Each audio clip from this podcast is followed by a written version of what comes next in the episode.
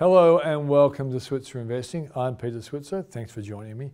And tonight's show, Paul Rickard and I look at what stocks might do in April. Now, this is the best month for US stocks. They've been up 70% of the time since 1945. April is a really good month. Then we work out if Domain is a buy, despite falling house prices predicted by many. With Domain's CEO, Jason Pellegrino. And then Marcus Bogdan of the Switzer Dividend Growth Fund will look at the latest additions to his income fund. The unit price has been going up. It'll be interesting to see whether he's actually adding more um, stocks to his fund. And then finally, Adam Grotzinger of Neuberger Berman. This is a US based business. They've got a listed uh, uh, fund on the stock market, but this is an unlisted one. It's a new corporate bond fund. That's the show for tonight. Let's kick off now with Paul Rickard and myself, which we recorded yesterday, looking at what's going to happen to stocks in April.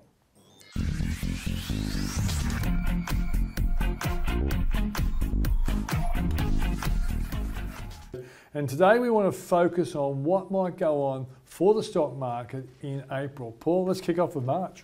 Yeah, well, it's good to look back first of all, Peter. To actually show the market's uh, year to date is up 0.7%. That might surprise a lot of people despite the press, mm. but uh, add-in dividends are up 2.2%, and the market put on almost 7% in March. So really a boom of a month. Mm, uh, Compare that to the US, which is still struggling a bit, Peter. Although it's come back, it's still down 5% year to date. So the Australian market you know, due to resources and banks, uh, has clearly outperforming the US market. Okay, let's go and look at the sectors. Yeah, and that leads to the discussion around the 11 industry sectors and their various weightings. And what you can see from this, uh, this chart is that the biggest sectors, that is the resources sector, which uh, materials largely, mm. which accounts for 25.7% of the uh, S&P ASX 200, uh, up 8.9% in March and up 15.4% year to date. That's mm. commodities, Peter. Mm. Uh, the energy, we know that, no surprise, they're up 28.6% to date. But also financials, and I guess that's partly uh, a function of you know pretty good conditions in Australia, talk of higher interest rates, banks have had pretty good profits. Uh, that the biggest sector is up 4.5%. The sectors that aren't doing as well, no surprise, but information technology.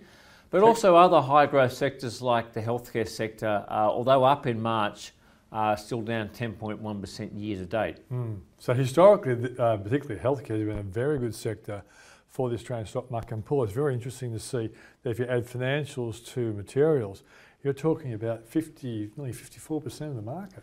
Yeah, so they're the two. It's being led by the top companies, and so the top 20 is also very clearly outperforming the bottom part of the market. So uh, mm. this is the big companies, the big resource majors, the big banks, uh, people like Macquarie. They're the reason why the market's uh, done. Done. You know, it's, it's a positive return this year, despite what a lot of the uh, commentary might make it to be. Let's go look at the, the challenges for April.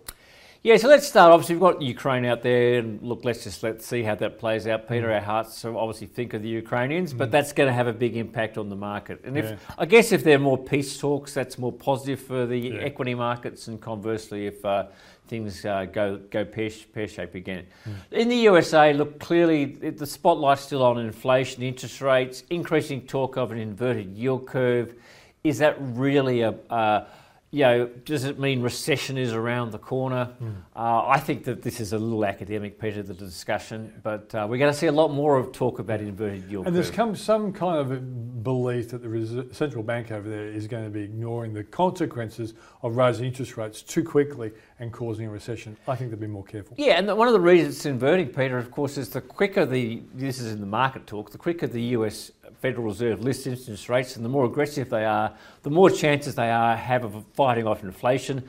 That means ultimately lower inflation longer term, which is actually good for long-term bond yields, and that's one of the reasons why the curve is is gone flat to arguably inverting. I think there's a, a, lot of talk about this, Peter. We, we just won't dwell on that at the moment. Yep. Fed meets on May the 3rd to the 4th. Mm. Uh, that's just out of April, but the market is, is factoring a half percent uh, increase in the uh, in the Federal Reserve rate. So mm. let's just see whether that happens. Uh, we are getting into uh, company earnings season. That that kicks off just before Easter, and that'll go through to the middle of May. That's mm. really important because ultimately that's what you know when we buy invest in shares, we invest in profits, mm. Uh, and so market expectations. Uh, we've seen that causes a you know a, a lot of volatility in the market within individual companies. Expectations are fairly low, only for about four and a half to five percent on average. Is but that's because the quarter last year wasn't so bad. But that's low by yeah. sort of historical. It's coming off a pretty big base, isn't it? That's yeah, it's coming off a good base and a good first quarter in the in the previous year. And look, historically, you know, April's been one of the best months for the S&P. I think, in fact, of the last 19 years, the market has gone up, and 18 of those years, the market has gone up. Yeah, and what's also interesting, the only time that there's a bit of a challenge for the April month is when it's a midterm year. This is a midterm year, so it's going to be interesting to see how it plays out. Look, in Australia, look, we've got two big things. We've got a lot of cash out because of the, we've just come out of a big dividend season, and mm. lots of institutions and retail investors are quite cashed up.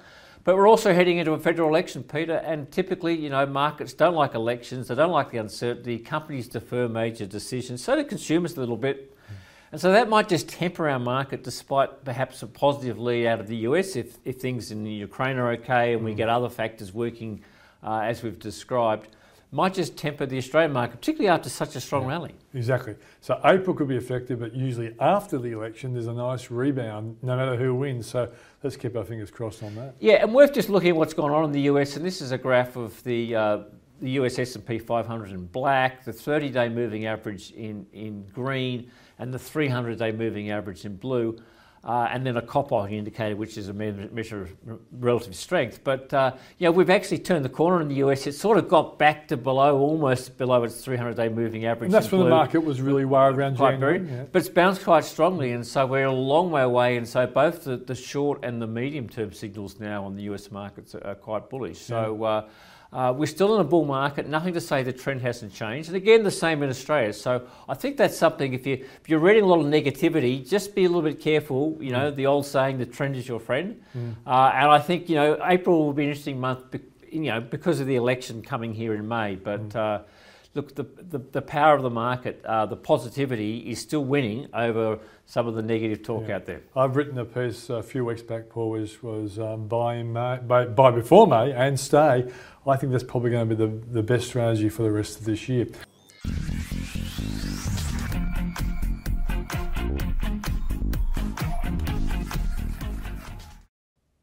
I'm joined now by the CEO of Domain, Jason Pellegrino. And uh, it comes at a time when there's an acquisition on, and also at a time when analysts do really do like the company. Let's just see if he can justify this liking of the company by analysts. Jason, great. Thanks for joining us. Thank you for having me. For those people who are up with this acquisition, tell us about it. Yeah, so, so for some time we've been on a journey of transitioning Domain from a traditional classifieds and online property listing site to a property marketplace.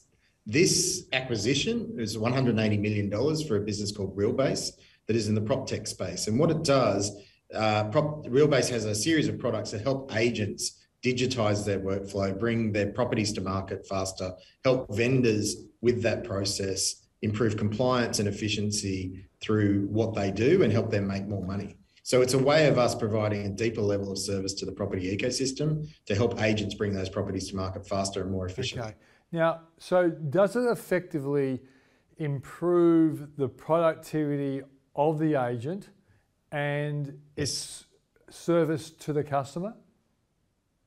Yeah, so a great example of this is when, when an agent is looking to list your property, they will provide you with a marketing schedule of all the sort of investments that they think you should make to sell your property and get the best price possible. Yeah. This technology allows that marketing schedule to essentially be automated. So rather than it requiring a series of emails or phone calls to get billboards put up, to photos and floor plans done, listings to be listed on all the portals, uh, this piece of technology actually automates that um, and, and, makes that very easy for the agents to manage and takes workload out of their, hands. There's also a number, number of other tools that sit within the Realbase portfolio. One of them is a digital presentation uh, so when they're actually sitting in the living room talking to a vendor about the potential, rather than you know a an old school sort of printout, it's you know sitting on an iPad, which means there's much more dynamic engagement and interaction with, for example, historical sales results, and so you can have an informed conversation with uh, a potential vendor. It, it's what people are experiencing with the internet now and access to data you would see this. Consumers are expecting to be able to play with data, to see data, to ask yeah. questions and get immediate responses. And this platform allows agents to provide that experience to their consumers. Will agents have to pay for this as a, you know, a, a, a value add to their own operation, or do they get it by simply being a customer of Domain and placing ads? No, it, it is a paid service, uh, but it's a paid service in return for really significant steps up, step ups in efficiency. So the overall cost to the agent in terms of the time saved, particularly, is a positive ROI. So what we want is agents to be spending their time holding the hands of vendors and potential buyers through easily the most complex transaction that they're, they're ever going to do in their life. Most Australians buying and selling a individual property will be the scariest thing they ever mm. do. And so we want agents to be helping with the emotions, the expertise around that process and not stuck doing paperwork. And so it is a paid for service, but it's a paid for service that delivers a, a really strong ROI, allowing agents to focus on what they do uh, best. Is there a rival uh, business out there that does similar things, or this is quite a unique business? So Realbase has established a, a, a, strong position, but there are over 350 prop tech providers that are actually providing services to agents across yeah. the country. What Domain is trying to do is is rather than um, you know try to actually replicate all of those 350, we think we're in a position to provide what we call an open source platform. It's a platform that allows agents to make a choice of the technology that they want to use and allow those, you know, whatever choice they make out of those 350 different options, allow them to talk to each other. That's the one thing that that is really, really complex is you can pick point solutions that help you through parts of the transaction, but making those individual solutions talk to each other, allow the data to transfer, allow the experience to be seamless for vendors and buyers as well as the agents and back offices is what Domain is really focused on, on providing. And Realbase provides us with an end-to-end platform from right at the beginning of identifying potential properties that will come to sale through to sort of pitching in the living room through to managing open home inspections and digitally signing the contract at the end of that process it is now an end-to-end platform when you bring together domains assets and Realbase's assets that allows the agents to actually digitize every step of that journey and allows them to pick and choose from the solutions they want to insert into that journey based upon the you know specific prop tech providers they want to okay. provide. So, the only other thing I would say is the biggest competitor out there, frankly, is paper and pen. Hmm. You know, it, it, it is still only less than 50% of total property transactions in the country are being supported by these digital uh, transaction flows, and 50% are still using old school paper and pen and emails and phone calls. Um, um, how easy is it going to be for you to market this to the, the band of real estate agents right around the country? Look, Realbase and Domain has already has a fairly significant presence. So between Domain currently supports every listing transaction in the country that matters through our, our marketing product and our listings portal, and that's fine. But if you look at the at the workflow of agents, one of our products touches about 35% of every listing transaction in the country. When we bring together Realbase and Domain, that 35% steps up pretty significantly to 50%. So we're already sort of supporting half of every listing uh, that, that actually comes a, across in Australia okay. every year. And so if you look at Domain, you know, you made the point that you didn't want this to be simply a, a, a business that accumulates income from listings. What, what are the various profit centers? So you got the the main business. Yep. You got this now. What else have you got? So we've really broken Domain into four separate business units as part of our property marketplace strategy. Our, our, core listings business is absolutely our economic engine, and uh, you know currently it's probably in the order of eighty-five percent plus of, of our revenue, and that's the history. It does provide us with a unique and privileged position of aggregating 8.5 million Australians each month who come to our site with you know, over you know, close to 90% of all listings that actually appear across, you know, across the country each year. That that's still like our core business unit. We have three other business units. There's our agent solutions business unit, which Realbase now joins, and that is providing digital workflow technology tools to agents and help us get, you know, helps us get better insight into the properties coming to market, helps us understand more about people in their offline journey. So a great example being one of the most important parts of buying a house is actually physically inspecting it. That doesn't happen in, in a digital world, that happens in real life. And our agent solution platforms allows us to help consumers, help agents manage and make that offline, that inspection process better and, and easily, more easily understood. The other two business units, we've got a, a consumer solutions business unit. So that's about helping consumers with what they need to actually go through a property purchase. And that's fundamentally about mortgages. So we have a joint venture with Lendi. Lendi's recently uh, merged with Aussie. So they are a significant player in the digital and digital assisted mortgage um, market. And our joint venture there, which is Domain Home Loans, is about helping Australian consumers not only find properties, but actually understand what they can afford and how they'd finance that property. And then the final business unit is property data solutions. So in all of this interaction and property data and consumers and finance and mortgage, we have an extraordinary collection of data. And that data is actually being used, and we're commercializing that through uh, channels like financial institutions, governments, developers, institutional investors. So we recently acquired a business called um, IDS. IDS is in that data business, data solutions business. It provides land valuation services to uh, all of Victoria, state government, South Australia. It's looking to do it in, in WA and across the country. So, you know, services around the single biggest asset that most state governments and local councils are sitting on, which is the value of their land. This is providing digital analytics and insights into what, what's the best use. And so that, that data uh, business is, is, it like a rival to Core, CoreLogic?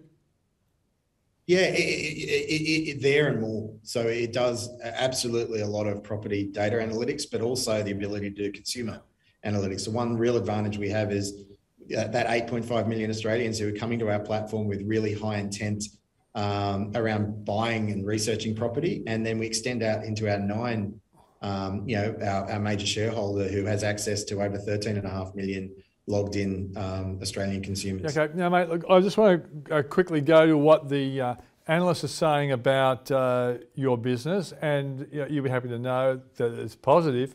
So the average the average uh, view on where the share price might go over the next uh, year or less is about 29.8% higher. And you've got uh, Morgan Stanley 36% higher, Citi 55% higher. Maybe you should, you should do some business with Citi because they're, they're liking you more than anybody else. So, but they're all in the green. They all think you're heading in the right direction. So if, if I'm an investor and I hear that, I think, okay, the, the, the experts who look at uh, your company and and drill down to the numbers better than what most investors can do are all pretty positive about it. But they'd be saying to themselves, well, hang on, I'm hearing, uh, reading main itself, that house prices are starting to slow and whatever. How does a business like yours do when the market's slowing down? Yeah, yeah. It's, it's a very interesting it's a very interesting observation that I would have that yeah, we, we, we have seen a decline in our stock price over the last you know six months, and I think you've seen that across most technology. Yeah, stocks. so, yeah. Yeah, and even broader than that to the broader yeah, technology exactly. sector. And that is, there is a value to growth rotation. There is aspects. Is it, it is somewhat detached from the fundamentals. I think there is a forward-looking view that price, um, you know, the decline. Well, the sort of we've had very strong price growth over the last 12 months. And there is a view which we agree that that cannot continue. And in fact, we think there'll be probably price stabilization, maybe slight price mm. declines. Um, you know, there is a view that interest rates are increasing, and I think after yesterday's RBA minutes, you you have that view that that's probably short, you know, shorter rather than longer in terms of when it will be affected. And then and then inflation is obviously increasing. Now when you take those three views is there's a there's a there is a sort of a consensus around that that is actually going to be negative and a negative environment for the property industry. Now what i would say is is our business is built on property listing volumes. We make money when volumes are listed. So we were impacted very significantly through covid even though prices increased materially over that period property prices. It's all about volumes. When we look at the history uh, of correlating property listing volumes and transaction volumes with periods of high inflation, high interest rates, you know, declining prices. Actually, there is no correlation. And, and the reality is people, uh, the majority of people are selling a property or buying a property and also selling a property. And so movements in price are, are somewhat muted in terms of their impact because you know, when prices are declining, okay, you can get a good deal on buying, but you're also impacted by what you're selling. Um, interest rates and inflation as well. You, you got to remember, most 75% of property purchases are for people's homes. They're not making this investment choice on an ROI basis. They're making the choice of what they actually need to meet their needs at a point in time. So, look, I think going forward, I think all those three things are actually uh, are true, and that that environment will go through, uh, you know, many people haven't run businesses in environments with high inflations, with increasing interest rates. And that's something that we're mindful of is what, what do we actually have to do on our cost base, for example, to operate within those settings. But in terms of our top line, we, we see a really strong listings environment at, at the moment, and we see that sort of continuing into the at least into the short to medium term because there is a lot of listing transactions that actually have to happen because they were muted over the last two to three years with COVID and the Royal Commission credit constraint periods that, that have to clear out. Yeah. Okay. Well, um, I hope the analysts are right. I hope things head in the right direction. And I guess the, the, the really big threat to any business, uh, not just yours, will be if a recession shows up. And uh, I think recessions are still a few years off. Yeah, and I think so. And even in that case, does does a recession actually trigger the need to to actually you know liquidate property or sell property? And could could you actually end up with a you know a listings volume increase in terms of the level of activity that's required to do that? That's one of the unique things, and we sort of keep hammering home is our business is built on volumes, not the actual health or the price points or the you know the broader financial health of the property industry. Hi, Jason. Uh, thanks for joining us. Talk to you in a few months' time. Thank you.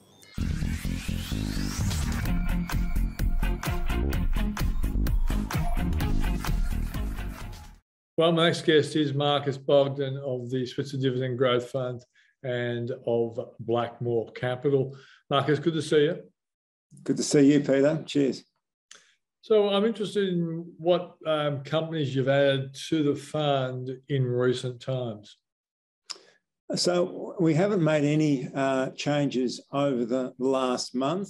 March uh, was a very impressive month in terms of share price appreciation. Uh, and we'd like to see uh, you know, some of those elements start to cool uh, before we were uh, adding uh, anything more to, to, new positions or existing positions at this at this point in time. Certainly got stocks that we're interested in, stocks on our watch list. Uh, that we would like to add to, but uh, we're just uh, being a little bit more careful just on the prices at the moment. Yeah. So, uh, in terms of uh, recent additions, I believe you've added NAB to the fund. Yes, indeed. and that's ahead of the core banking results that we're expecting to see in May, where three out of the four retail banks will report for um, half year uh, earnings, uh, and then we'll get a quarterly update from Commonwealth Bank.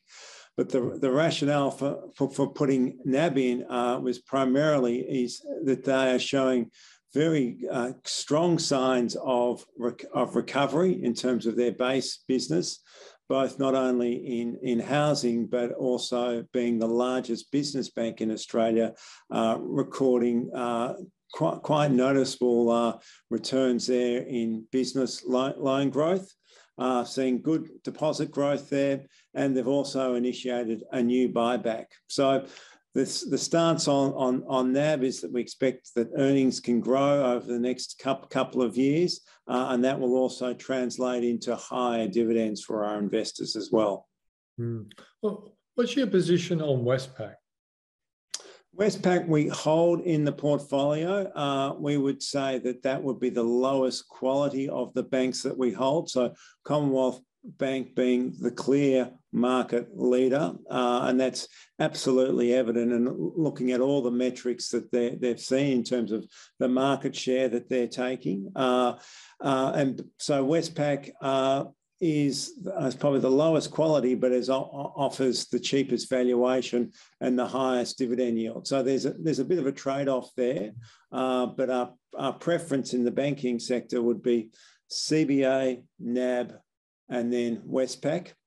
Uh, and then and then on the more diversified industrials, we've got Macquarie Group, uh, which we are quite excited about in terms of their medium term uh, uh, growth aspects, and also Suncorp, which provide a, very attractive dividend yield for our investors.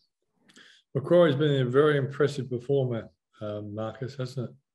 It has. Uh, it's over $200 a share now. That is uh, a stock that we would consider adding to on any meaningful pullbacks because we, we do see that the, the underlying business is going along very, very well.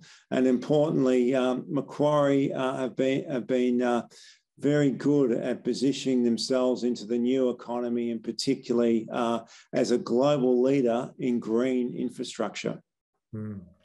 You know, um, a long time ago, um, an income fund like yours wouldn't have had a significant holding of miners, but the dividends that the likes of BHP and Rio have been paying must make it very hard for a, an income fund manager like you to ignore.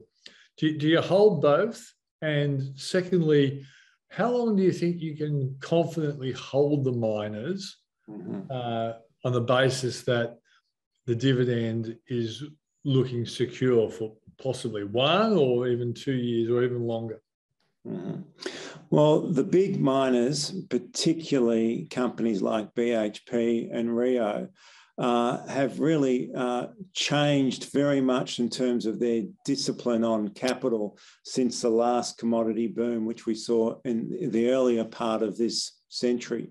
Uh, they got caught out at that point point in time uh, where they were sort of uh, over over invested at the wrong point of the cycle, and then since that point of time, they've been incredibly disciplined of reducing debt, uh, being far more focused on the returns that they get on in investments at a time when commodity prices have been strong. And so it's been a double fillip for the big miners. One is that uh, they've enjoyed the benefits of higher commodity prices, they're spending less cash in the business, and so that is being translated into much higher capital returns and dividends for investors. And to epitomize what has actually happened there, in the last um, half, uh, BHP's dividend in terms of dollar terms was, was higher than the, combi- the combined dividends of all of the four banks. So the dividends that BHP are generating at the moment are absolutely significant. And as commodity prices continue to, to remain high, uh, the expectation that BHP is still well placed to pay very attractive dividends over the foreseeable future are still in place. So, to answer my question, then, uh, will you be holding BHP and Rio for at least another year? So well, we only hold BH, BHP uh, and the, the fundamentals of, of, BHP in terms of their portfolio. Uh, yeah, we're very happy to hold BHP for the foreseeable future. Great stuff. Uh, one last question before you go. Uh, and I may well have asked you this before, but you know, a lot of people are interested in the future of tech companies and when the market gets excited, they buy them again. When the market gets negative, they dump them. Mm. Uh, do you have a, a tech stock or two in the fund? And uh, if so, what funds, what, what companies do you own? Um, currently, we have no uh, tech exposure, direct tech exposure in the port portfolio. Uh, and that's principally driven by, um, we, we believe, the excessive valuations in a lot of that, a lot of that se sector, particularly in the, unprof in the, on the unprofitable space. Notwithstanding that, there has been a significant pullback in some of those prices. But we do think that those valuations will be challenged uh, for the foreseeable future, primarily because we expect that interest rates, particularly in the US, are going to be moving up quite aggressively. Uh, and that always puts pressure on those valuations. So, yes, it's on a watching brief, uh, but we believe it's too early. Okay. And one last question related to that is you know, if you had to rank a tech company that you'd be interested in, which one would top the, the rankings? Well, we do. I mean, we do like things like um, digital real estate. So, um, you know, companies like REA or Domain. Uh, and then in the unprofitable space, uh, we would be looking at companies like Xero. Yeah. Well, you should have a look at my interview with uh, Jason Pellegrino from um, Domain tonight, uh, Marcus. You might be interested in that. Okay. Terrific. Good timing. For, thanks for joining us, mate. Pleasure. Cheers.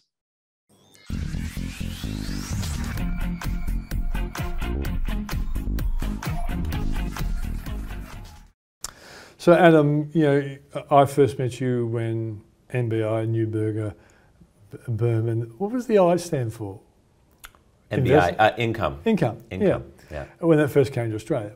Um, but now you're portfolio manager for a different product that comes out of Neuberger Berman, which is not listed, mm. um, but, it, but retail investors and advisors can access it via uh, platforms and whatever. So tell us about your fund. Give us the name of it and what you actually do. Yeah, sure. So um, it's called the Neuberger Berman Strategic Income Fund. Mm. And uh, what it is is a fixed income fund, yeah. fixed interest. Uh, it invests only in fixed income securities. So, you know, we'll never own equities or commodities mm. or alternative assets. Yeah. But it has complete flexibility around what fixed income assets it wants to own for the environment we're in and where's the best relative value in the global fixed income markets. So okay. it can own government bonds, it can own corporate bonds, it can own high quality assets, it can own low quality assets. It can own developed market fixed income, mm. it can own emerging market fixed income. Uh, we think about it as our flexible bond offering, and the mandate is deliver consistent, attractive levels of income distributed monthly to clients, um, and to generate attractive income with a volatility or how much the NTA fluctuates that's more like an investment grade asset in nature. Okay. So higher average quality uh, compared to you know NBI, which mm. is the non-investment grade or the high yield market that that focuses on. This is a higher average quality uh, that's focused on with that higher quality generating you know attractive yeah. income. It's you, it's a managed fund. Yeah. Um, so different than a closed-end listed trust in that it transacts daily at NTA. Okay. Yeah. Um, high quality asset other than a bond, what would, would be an example of that? So um, we think that the mandate for the fund is to always have an investment grade average rating. Hmm. Um, so a high quality asset that would be in the portfolio would be something like a investment grade corporate bond. Hmm. Um, in the U.S., think about a, a, large telco or telecommunications hmm. company like AT&T hmm. that issues long dated debt. Apple issues long dated debt. I guess government infrastructure government, bonds. Government bonds, yeah. Yeah. U.S. Treasuries, uh, inflation linked government bonds, um, and high quality mortgages mm. issued by Fannie and Freddie that don't have credit risk, you know, where, where, you're, where you're owning the interest okay, rate. Okay, what kind of um, average yield is this producing? You know, so in the market today, because we've seen yields uh, backing up and yields going higher, you know, we're generating a, around just, just over a 5% yield on the portfolio hmm. with the average credit quality of the portfolio as a triple B plus, which is a high, uh, higher end of, of you know, uh, the, the investment grade uh, market. I think the answer is going to be no, but is there a hedged version of this? It is. Oh. Um, so, so this portfolio for, for clients in Australia is something where um, they can own it in Australian dollar uh, share class and the return stream is, is delivered to them in Australian dollars, hedged, hedged to this currency. Mm. Yeah. Um, how long has it been uh, operating? So the strategy has been around a long time. Mm. At Neuberger Berman, we've managed this. Uh, we started back in late 2003. Mm. So it's been through the GFC, it's been through the post GFC, it's been through COVID, it's been through whatever dot, stage we're in in COVID now. Well, yeah, dot com. Hmm. Um, so, so it's been around a long time, but in Australia, the trust here um, has been around for about a couple years, mm. um, and it feeds into the strategy, which has been run, you know, on, on a much longer, uh, longer horizon. What, what's the the cost? Uh, the cost is, uh, is, is, is, attractive. Um, you know, it depends on, we have different share classes depending on investors and their profile, mm. but it's uh, competitive, uh, competitive to market mm. um, and competitive for the yield uh, that, it, that it offers. Okay. What are the, the challenges and the opportunities for the fund? So the challenges are it's fixed income, yeah. uh, and fixed income in this current environment has had a tough start to the year. Um, but you know that said, um, that the fund's done a lot to mitigate the drawdown that it's had versus fixed income assets which have suffered. Mm-hmm. Um, so you know we've outperformed uh, the, the market benchmark uh, that we look at to kind of gauge uh, how we're doing, and I think importantly uh, the experience that we, we've had uh, year to date, the fund is about 4% negative. It's nothing in that is an impaired, impaired risk. You know, so we've had no defaults in the portfolio. Uh, nothing's gone bust. Uh, it's, it's simply marks on these bonds going lower as a result of interest rates going a bit higher in the short term. Mm. Um, and we've taken that market opportunity to actually buy some cheap assets. So we've been adding yield, buying cheap assets, and enhancing the portfolio through this period. So if anyone is um, suspicious of uh, the stock market assessing your type of product, mm. This is a way to invest in it and not have to cope with the vicissitudes of the stock market. That's correct. Yeah, this this would be a. Uh, I think about this as a, a, a, kind of a core fixed income, fixed interest offering for clients who want global fixed income exposure, want a well diversified portfolio, want to transact at NTA, and want consistent, attractive levels of income. So, you know, right now we're paying out in excess of 4% uh, on the fund for uh, an average book of assets, mm. which is high quality. Okay. It's been going for how many years? So about about two years in the local uh, a local trust. Yeah, and what about internationally? Internationally, started back in uh, 2003, late 2000. And if you, this might not be an easy question, but yeah. you should have the answer because I want to know the answer. Sure. Um, what's been the average return over all that time? Yeah. Highs and lows. What's kind of that, that, that so, median return? So there's a couple of ways to look at it. I'd say since inception. Mm. So if you go back to the long track record, 2003, yep. uh, six and a half percent mm. annualized return. Yeah. Um, so an attractive return. And that's been achieved with a uh, volatility or kind of price fluctuation that's about 5%. So simply put, better return than unit of volatility or mm. unit of risk. And, yeah. and that's what we want to do over a cycle. Yeah. Um, uh, uh, we call it a Sharpe ratio. It's yeah. technical, but it basically better return than unit of risk. And risk being, you know, we think over time, you know, average few years annualized, mm. 3 to 5% type of volatility for this type of fund. Yeah, one of your biggest problems, Adam, is you're far too young compared to me anyway. Um, and that six and a half would have had the period where interest rates were really high. So That's correct. What about since the GFC? Because we know interest rates have been re- remarkably low since then. What kind of return, return since yeah. GFC? It's yeah. also been good. You know, it's mm. been around six percent uh, since good. GFC. Mm. Um, I don't have the exact number, but it's been yeah. around six percent. Um, the, the, what we've de- designed this strategy to do is not be managed to a market benchmark. Mm. What, what do I mean by that? A lot of these market benchmarks have a lot of duration, very long bonds have bonds with lower yields or lower margin spreads. Um, so we give ourselves more flexibility to preserve capital and deliver income. Mm. Um, in environments where interest rates are going up, like this year, how do we mitigate the downside impact to a bond portfolio of interest rates going up? We have less duration in the portfolio. We own shorter dated bonds. Mm. We own some short dated fixed rate bonds, some floating rate bonds, and we have less duration risk.